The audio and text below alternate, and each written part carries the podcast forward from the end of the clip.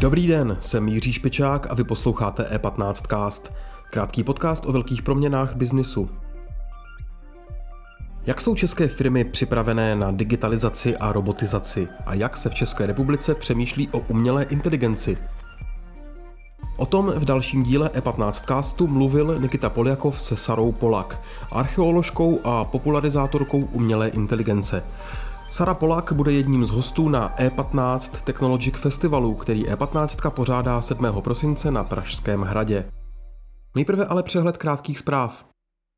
Vláda dnes rozhodne o sérii kompenzačních programů, které mají podnikatelům nahradit výpadky příjmů kvůli novým vládním opatřením. Mělo by jít o COVID 2021, COVID nepokryté náklady a o kompenzační bonus pro živnostníky, do nichž letos na jaře šlo přes 30 miliard korun. Mezi zvažovanými programy ale chybí firmami nejvíce požadovaný antivirus.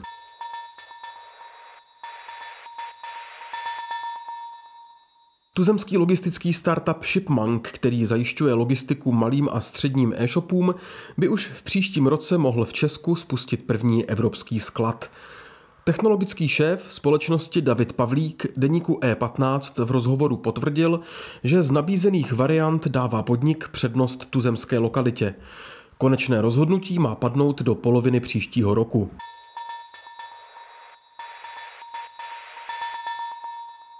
Společnost Apple plánuje, že hned první verze jeho auta bude plně autonomní. Na projektu Titan, jak zní interní označení vývoje, pracuje Apple už od roku 2014. První model by měla společnost představit už za čtyři roky, nicméně datum není definitivní. V reakci na zjištění Bloombergu si akcie Apple připsali 2,4%. Více informací najdete na e15.cz. Teď už je čas na rozhovor Nikity Poljakova. A teď už tu vítám Saru Polak, archeoložku v umělé inteligenci. Ahoj, Sáro. Ahoj, Nikito. Jsem ráda, že tady můžu být s tebou. Hele, na Oxfordu, když se dostaneš do druhého kola, tak se tě ptají na úplně bizarní otázky. A na co se ti tam zeptali? Mě se tam zeptali na to, proč je třeba kanadská mince v latině. Jo, okay. A co jsi... Měla jsi odpověď? Měla jsem odpověď. Eh, měla jsem odpověď vlastně tu, že um, protože Kanada se skládá z francouzských a anglických částí, tak kdybyste napsal v angličtině, tak lidi z Quebecu se urazí. Kdybyste napsal ve francouzštině, tak se urazí zase zbytek Kanady. Uh, takže aby jim tam prošla ta královna, tak aspoň do té latiny to museli dát. A to, že vlastně to, ta římská identita je od doby renesance taková naše sdílená identita, jakoby sdílený hodnoty, tak ta latina nikoho neurazí. A ještě to vypadá intelektuálně. Takže Prý to bylo správně, tak to jsem jo, radost. odpověděla si správně. Hele, e, řešíš AI, řešíš AI a velké firmy dneska mě e, často říkají, že jsou ready digitalizovat a robotizovat, aby se vyrovnali s nedostatkem lidí v této zemi.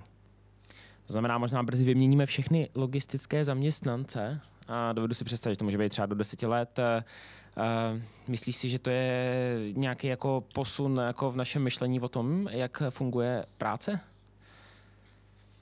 Jo, stopro. Uh, to je perfektní otázka. Já jsem, bylo to loni, tak jsem byla, uh, že my se známe z Aspenu, ale vlastně Aspen Berlin tak dělal skvělou konferenci právě jako o budoucnosti práce. Byl tam chlapík, co se jmenoval Michael Betancourt a mluvil, on je teda filmový jako producent a vlastně říkal, že AI se začíná týkat jako i prostě filmových a uměleckých prací, jo, což je to, co si nepředstavujeme. My si představujeme toho Františka Vocáska prostě u soustruhu, ale potom, když začne nad tím polemizovat umělec, tak se najednou jako leknem, že si myslíme, že to umění nás jakoby dělí od té zvěře, i když to samozřejmě jakoby není pravda, jako každá lidská činnost, tak je jako svým způsobem unikátní. Ale on mluvil o tom, um, jak vlastně po uh, průmyslové revoluci, tak my si nedokážeme vlastně úplně představit jako otázku volného času, protože také do nás jako vkládáno od mala, že bez práce nejsou koláče, jo, a že, eh, že tam ty bývalé generace si to prostě jako odedřely a tedy, takže najednou, když někdo dokáže udělat práci za hodinu, co jinak by trvalo do dva měsíce uh, a zbytek by si třeba jako vzal prostě voraz a šel si napsat knížku, tak vlastně je to společností vnímáno jako flákání a jako on najednou neví, jako kdo by ho zaplatil za co, protože najednou jako by má volný čas myslím, že tady to je taková schýze, která nás jako společensky postihuje, nevíme úplně moc, co s tím.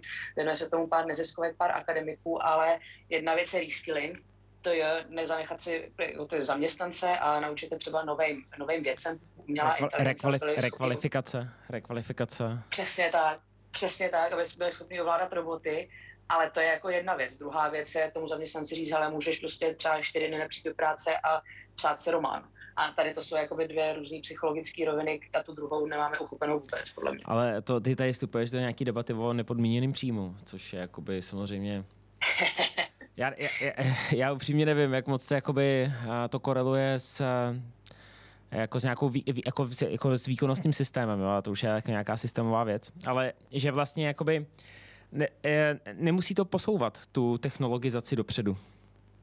Já souhlasím, no. On ten, já se toho, eh, toho, tady toho, ten universal income, tak já, já se toho snažím držet dál, protože za mě to je jako hrozně politická loutka. Já se od všech jako politizujících věcí snažím držet daleko, hlavně když vidím, jako jak arbitrární je vůbec hodnota peněz. Když se podíváš na krypto a tak, tak potom jako někomu posílat jako měsíčně 20 tisíc, aby se mohl psát román, tak to mi přijde prostě spíš taková politická třešnička. Mně jde spíš o systémovou změnu, jak lidi jsou schopní pokryt základní lidský potřeby, i třeba jako z, na bázi jakoby nějaký výměny, která se tady děje už jako několik milionů let a, a zároveň jako e, nemuset z toho udělat takovou politickou svatou krávu.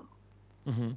Hele, uh, ty uh, nějak souvisíš s paralelní polis, seš tam, funguješ tam, ale dřív, dřív, dřív to byl takový jakoby nějaká jako meka ně, ně, něčeho, co jako vybočovalo z toho systému v Praze. Uh, platilo se tam kryptoměna a podobně. Dneska tam mají uh, jako firmy, workshopy a podobně. Nesko, neskomercionalizoval se ten prostor?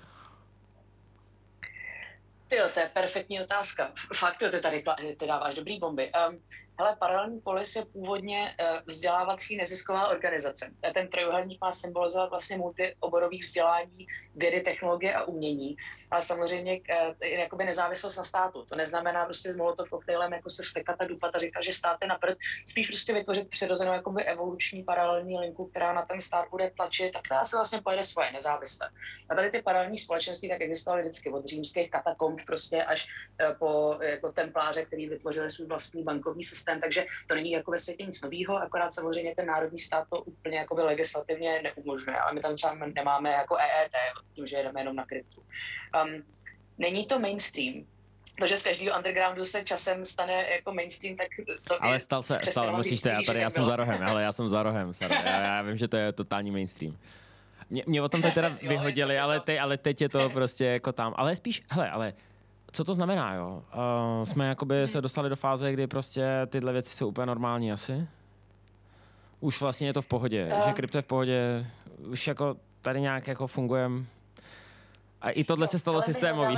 jo, Jo, přesně tak. No my vlastně hledáme uh, novej, třeba teďka jsme tam měli sérii uh, obsahovou na kritiku Bitcoinu. Uh, my tam vlastně, my nejsme u kryptu. Bohužel to krypto bylo taková jakoby svatá kráva právě, kolem který se všichni točili, že doufali, že na tom rychle zbohatnou, ale polis je mnohem, mnohem jako hlubší záležitost. Vlastně Václav Benda tak o tom napsal tezi, ale spíš pro mě jako pro archeologa je to ještě hlubší než Václav Benda.